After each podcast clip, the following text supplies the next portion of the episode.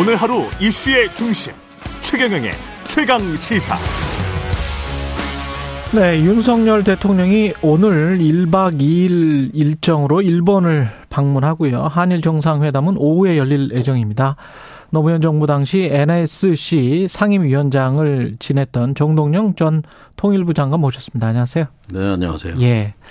요미우리 신문과 아홉 면에 걸쳐서 인터뷰를 아홉 면이면은 굉장히 오랫동안 인터뷰를 한 거지 않습니까? 그렇죠? 그렇기도 하지만 예. 아마 역사에 없는 일 같은데 그만큼 일본의 기대가 크다는 얘기겠죠. 그렇겠죠. 예. 이제 뭐 양국 관계를 정상화하는 것은 양국 공통의 이익에 부합한다. 이거는 맞는 말이 일본 국익에 정확하게 부합하는 거죠. 우리 우리 이익은 우리 입장에서는 이제 자존심을 포기한 정상화는 비정상화라고 할 수밖에 없는 거지요. 예, 저는 외교적 폭주라고 생각합니다. 예. 그러니까 윤 대통령이 잘 해보고 싶은 생각은 있을 텐데 음.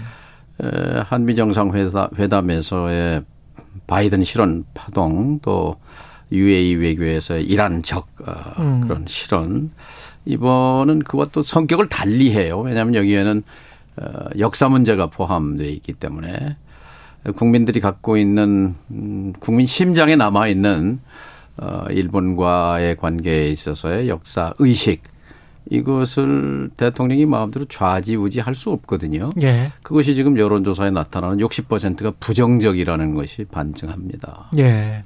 이 한일 공동선언은 없다는 게 어떻게 받아들여야 될까요? 아직 공동선언은 못하는 거죠. 못하는 거다. 어, 왜냐하면 예. 어, 산케이 신문이 이렇게 말했거든요. 우리가 세게 나오니까 음. 한국이 엎드렸다라고 보는 거거든요. 산케이 신문은 산케이 신문은 그렇게 썼죠. 예. 그러니까 공동선언에 담으려면 어, 저 한국 국민에게 준 고통에 대해서 통절한 사죄와 반성을 담을 수밖에 없을 터인데 음. 예. 우리 정부 입장은 그렇죠 예. 주고받는 거니까요. 예. 병렬돼야 되잖아요. 우리 음. 입장, 일본의 입장. 일본의 입장을 담을 수 없기 때문에 공동선언 못 하는 거죠.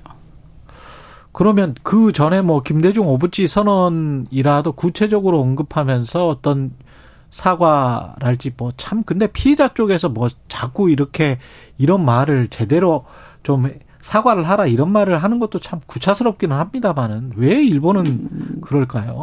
당당할 필요가 있다고 생각합니다. 예. 태도와 어, 메시지에서 음. 어, 우리 국민은 어쨌든 지난 50년 동안 피와 땀과 눈물로 경제 성장에서 성취를 이루었을 뿐만 아니라 일본을 추월한 민주주의를 음. 갖고 있거든요. 그런 네. 자부심과 자존심이 있는데 어, 이것을 저는 어, 이 대표하는 음, 그런 입장에 서야 할 터인데 일방적으로 어, 이런 굴욕적인 모습으로 비춰진 것에 대해서 우리 국민이 지금 참지 못하고 있다고 네, 생각합니다. 분노하고 있다. 삼자 변제 방식이 그러나 합리적이다. 검사 시절부터 그렇게 생각해 왔다. 대통령은 이렇게 인터뷰에서 밝혔는데요. 검사는 법을 가지고 수사하는 사람이고 음. 윤석열 정부는 법치주의를 핵심으로 내세우고 있잖아요. 네. 이건 법치주의를 깔아뭉개는 겁니다. 음. 대법원의 판결 취지는 일본 기업이 배상하라고 판결했잖아요. 그렇죠. 대법원이 판결했어요. 음. 그런데 이것을 어, 일본 기업 필요 없고 우리 기업이 배상하겠다고 하면 어 이것은 법치주의하고는 안 맞는 거지요. 음. 예를 들어서 우리 기업은 대법원 판결과 상관이 없는데 예. 그걸 제3자를 위해서 어, 돈을 내면 이거는 정확하게 배임에 해당됩니다. 기업의 입장에서. 예. 배임죄죠. 음. 그리고 또 어, 이걸 지시한 사람은 그 기업으로 하여금 우리 기업으로 하여금 의무가 없는 일을 하게 한 그것이 정확하게 직 직권 남용이란 말이죠. 네, 그렇죠. 직권 남용죄에 해당하는 거지요. 그러니까 어. 이것은 사법 처벌 대상이지 어. 이것이 정치적으로 어, 어, 이 사법적 삼권 분립 국가에서 예. 덮을 수는 없다고 생각합니다. 그러면 그 어제 홍익표 의원도 비슷한 이야기를 했는데 대통령이 퇴임 이후에 이거는 장관이랄지 대통령도 법적 책임을 질 수가 있다 이렇게 보십니까? 아, 그렇습니다. 이건 국정농단에 해당됩니다. 사실 따지고 보면 국정농단에 해당된다. 아, 사법부의 판결을 어떻게 대통령의 말 한마디로 뒤집을 수 있습니까? 사법부의 판결은 영원히 남는 겁니다. 또 요미우리 인터뷰에서는 향후 일본의 구상권을 청구하는 일로 이어지진 않을 것. 그건 본인의 일방적 희망 사항을 얘기한 건데요. 근데 법률가기도 그러니까 하기 때문에 본인의 역사 의식이 예. 최종적이라고 말하는 것인데 그런 법이 어디 있습니까? 아. 정권이 바뀌면 또 잘못된 것은 바로 잡게 되는 거죠. 아. 이게 지금 여당은 문희상 전 의장이 제안했던 아이디어라고 하는데 내용은 상당히 좀 다르기는 합니다. 그때 문희상 전 의장이 이야기했던 거. 핵심이 예. 일본 기업이잖아요. 일본 그렇죠. 기업에 대한 판결이고. 예. 그게 빠져 있는 게 어떻게 예. 그건 하늘과 땅 차이라는 말이 맞는 거죠. 윤 대통령의 한일 관계 정상화에 대한 열정은 이해합니다. 음. 그런데 이 열정에는 책임감과 균형 감각이 수반돼야 합니다. 음. 이것은 제가 하는 말이 아니라 막스 베버의 얘기입니다. 직업으로서의 정치라는 명제를 남긴 그렇죠. 예. 이 사회사상가 막스 베버가 갈파했듯이 음. 이 책임감이 수반되지 않는 열정은 이것은 개인적 자기 도취이고 이것은 결 필연적으로 객관성의 상실 그리고 무책임성으로 이어진다 이렇게 되어 있는데 정확하게 지금 어, 한일 관계 지금 윤정 윤석열 정부의 외교에서 드러나는 문제를 100년 전에 막스 베거 지적과 일치합니다.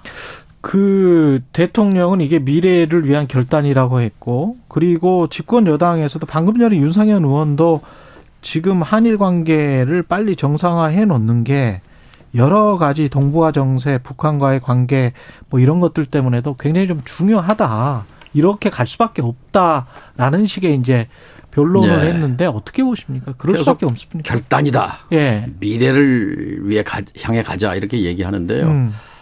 두 가지 키워드 문제가 있습니다. 결단, 어, 결단은 음, 그 피해자와 국민을 위한 결단일 때 빛을 발하는 거지. 음. 일방적으로 손해 보는 결단은 자해지요, 자해. 결단이 아니라. 자해다. 예. 그다음에 미래를 향해 가자 했을 때 그 미래는 당당함이 수반돼야 되는 건데 이것은 그 미래는 그냥 비굴함을 포장한 포장지일 뿐이라고 생각합니다. 음. 수사는 그럴듯하지만 내용을 뜯어보면 우리 국민들은 구체적인 내용은 세세하게 파악하지 못하지만 직관으로 알잖아요. 그 본질을. 예.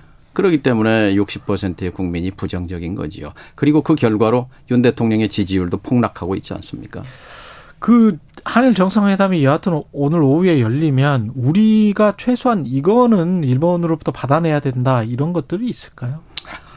조마조마합니다. 사실 예. 좀 당당했으면 좋겠는데요. 음. 태도에 있어서 좀 당당하고 메시지에 있어서 당당해야 하는데 이미 요미우리 신문 인터뷰에서 사고를 큰 사고를 쳤어요. 뭐냐면 겁니다. 일본이 반격 능력, 음. 적 기지를 타격하는 능력을 갖추겠다는 것에 대해서 이해한다라는 이 그거는 대단히 위험천만합니다. 그게 어떤 의미가 될까요?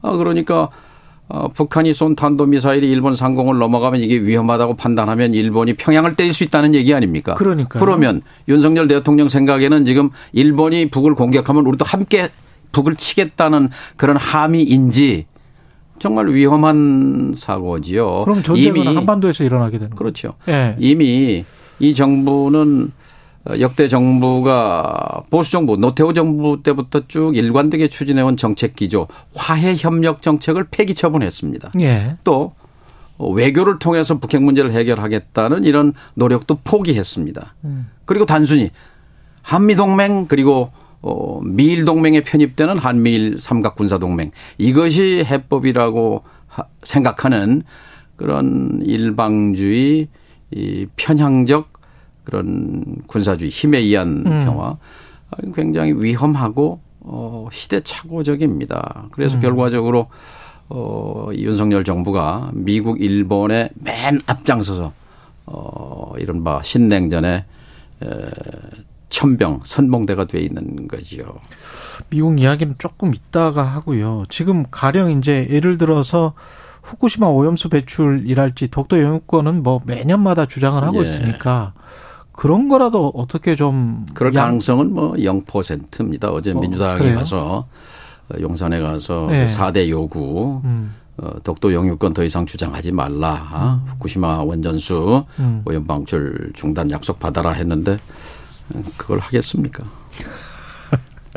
근데 이 뒤에 지금 하든 안 하든 할 네. 말은 하는 한일 관계가 돼야 되죠. 아, 그렇죠. 일본 비위 맞추는 네. 한일 관계, 산케이가 말했듯이 엎드리는 한일 관계는 안 되는 거죠.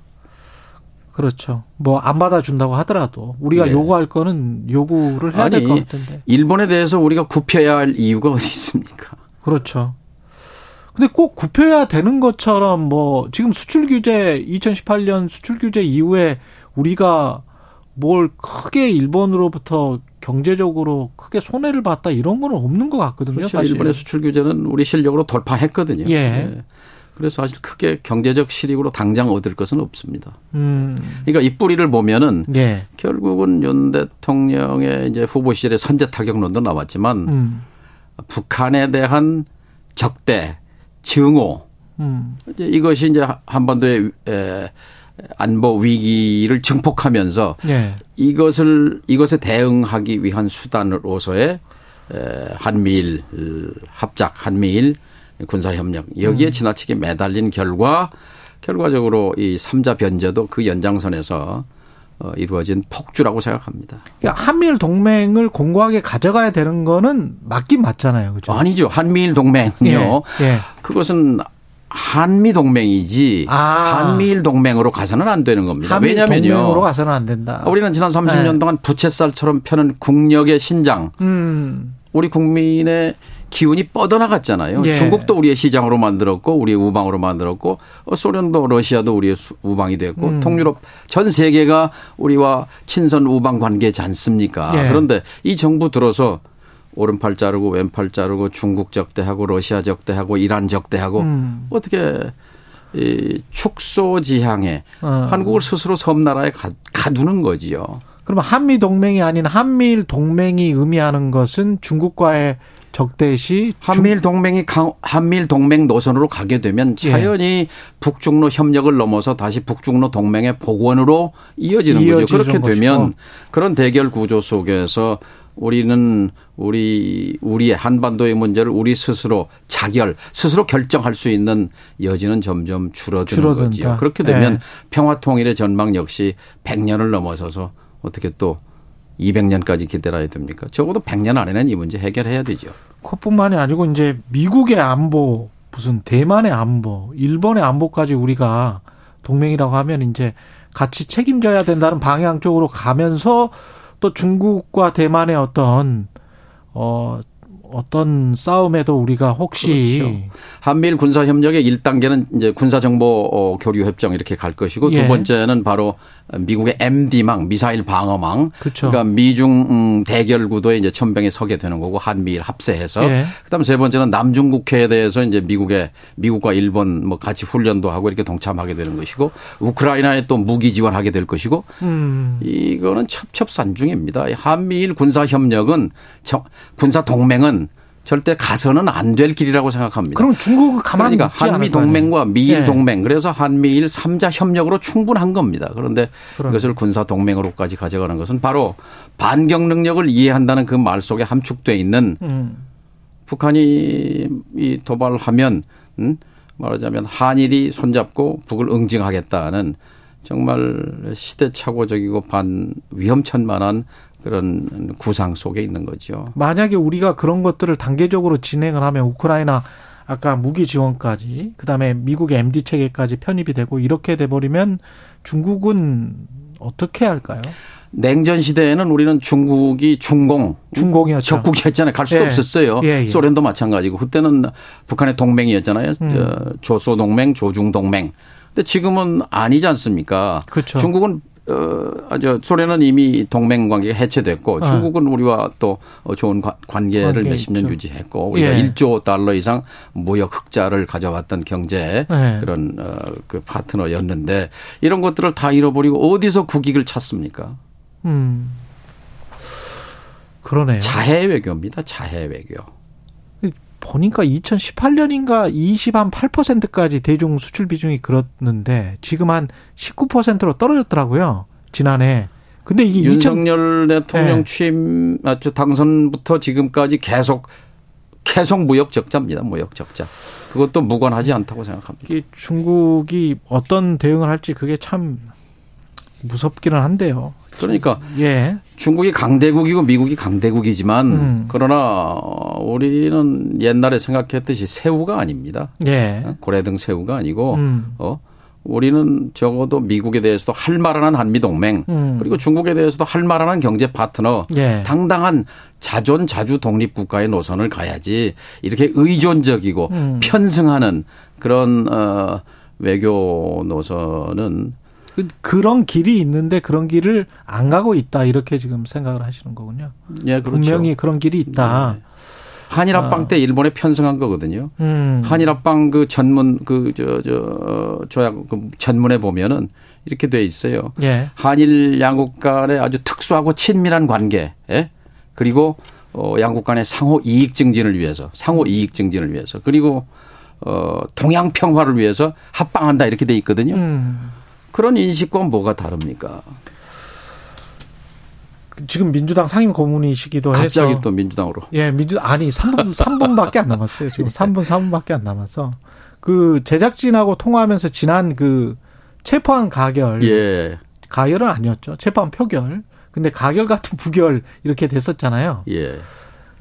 이게 정치하면서 이런 상황은 처음 봤다. 저는 이해 이런 말씀을 하셨는데 이해할 수 없습니다. 왜냐하면요, 예. 총만 안 들었지 사실 전쟁 상황이잖아요. 야당 민주당 입장에서 음. 그런데 전쟁 중인데 자기의 장수를 어, 상대방에게 잡아가라고 표결하는 거 이건 반란군이죠. 음. 이거는 특히 야당은 대의 명분으로 어, 정치하는 건데 어디에 명분이 있고 어디에 대의 있습니까? 어? 아무리 밉고 싫더라도 적어도 싸우면서 비판해야지 우리 장수를 잡아가라고 하는 투표? 저는 우리 제가 정치하면서는 이런 상황은 처음입니다. 음, 이게 그러면 누구의 책임입니까? 어떻게 해야 되는 겁니까? 그러니까 저는 에, 윤석열 정부가 흔드는 나뭇잎을 보지 말고 음. 퇴행하는 한국 민주주의의 숲을 봐라. 민주당이 민주주의의 보루 아니냐 하는 음. 그런 뭐 글을 뭐 쓴 적도 있습니다만 예. 어, 지금 이 정부는 적어도 민주주의와 평화의 문제에 있어서는 비정상입니다. 그러면 음. 여기에 대해서 분명하게 목소리를 내고 맞서 싸우는 세력은 민주당이어야 하는데 169명이나 되는 분들이 벌떼같이 달라들어서 한국 민주주의를 위해서 한국의 한반도의 평화를 위해서 노력한다면 싸운다면 저는 이렇게 안 되리라고 생각합니다. 지금 이재명 대표를 끌어내리는 데 쓰는 역량을 예. 저는 윤석열 정부의 이런 역사적 퇴행을 음. 저지하는 데 써야 맞다고 봅니다. 그 이재명 대표가 경기도지사 할 때 그 전 비서실장 이분이 이제 돌아가시면서 그 다음에 이제 도의적 책임론 그리고 이제 이재명 대표도 어 본인의 책임은 이야기를 했습니다. 근데 어떻게 보세요? 이게 이 과정이 이제 이런 것들이 좀 계속 벌어질 수도 있을 것 같은 그런 상황이긴 한데 검찰이 계속 압박을 하고 뭐 재판이 가면 중단이 될까요? 어떻게 보십니까? 예, 저는 어 지금까지 뭐 검찰이 공소장을 냈지만 음. 거기에 물증은 하나도 없습니다. 음. 아? 아 그리고 정말 이 검찰이 형량을 줄이기 위해서 회유한 유동규란 사람의 말밖에 없거든요. 바꾼 말밖에 없는데 예. 저는 재판이 진행되면 오히려 이재명의 시간이 올 거라고 생각합니다. 그러면 민주당은 뭘 해야 되느냐? 어, 쉽게 단일 대오입니다. 음. 단일 대오를 형성해서 이 정권의 시시비비를 가리고 대안을 내면 그저 어젠가도 여론조사 나왔단 말이에요. 뉴스피민가에서 네. 나온 조사에 보면 민주당이 47% 국민의힘이 38%잖아요. 음, 음. 아 그리고 윤석열 대통령은 폭락하고 단일 대오를 네. 해서 밀고 가면 음. 저는 내년 총선에서 압승할 수 있습니다. 저는 그렇게 봅니다. 그러면 단일 대오를 형성하면 내년 총선에 단일 압승. 대오가 핵심입니다. 단일 대오가 핵심이다. 근데 윤석열 대통령이 갑자기 뭐 국정을 잘 운영할 수도 있지 않습니까? 근데 지금 민주주의가 망가지고 있습니다. 예. 과거 야당의 당보 이름이 민주 전선이었어요. 음. 지금 민주 전선이 필요할 때입니다. 가령 노선을 확 바꿔서 어 야당과 뭐 협력하고 대화하고 이쪽으로 뭐 집권 여당과 대통령이 바라는 바죠. 그렇게 해야 되죠. 예. 얼마 전에 저 정부의 최고 책임자 중에 한 분과 대화할 기회가 있어서 음. two track을 하시오. 예. 어? 아 이건 사법부에 맡기고 어, 어? 그다음에 현존하는 야당 대표인데 왜 청와대에서 대, 대화도 안 합니까? 어? 이것이 정치 아닙니까? 어. 최소한의 정치를 복원하십시오 했더니 기다려 보십시오라고 하는 말을 하긴 하더라고요. 그래요. 기다려 봐야 되겠습니다. 예, 자주 나와 주십시오. 예. 민주당 상임고문 정동영 전 통일부 장관이었습니다. 고맙습니다. 감사합니다. 예.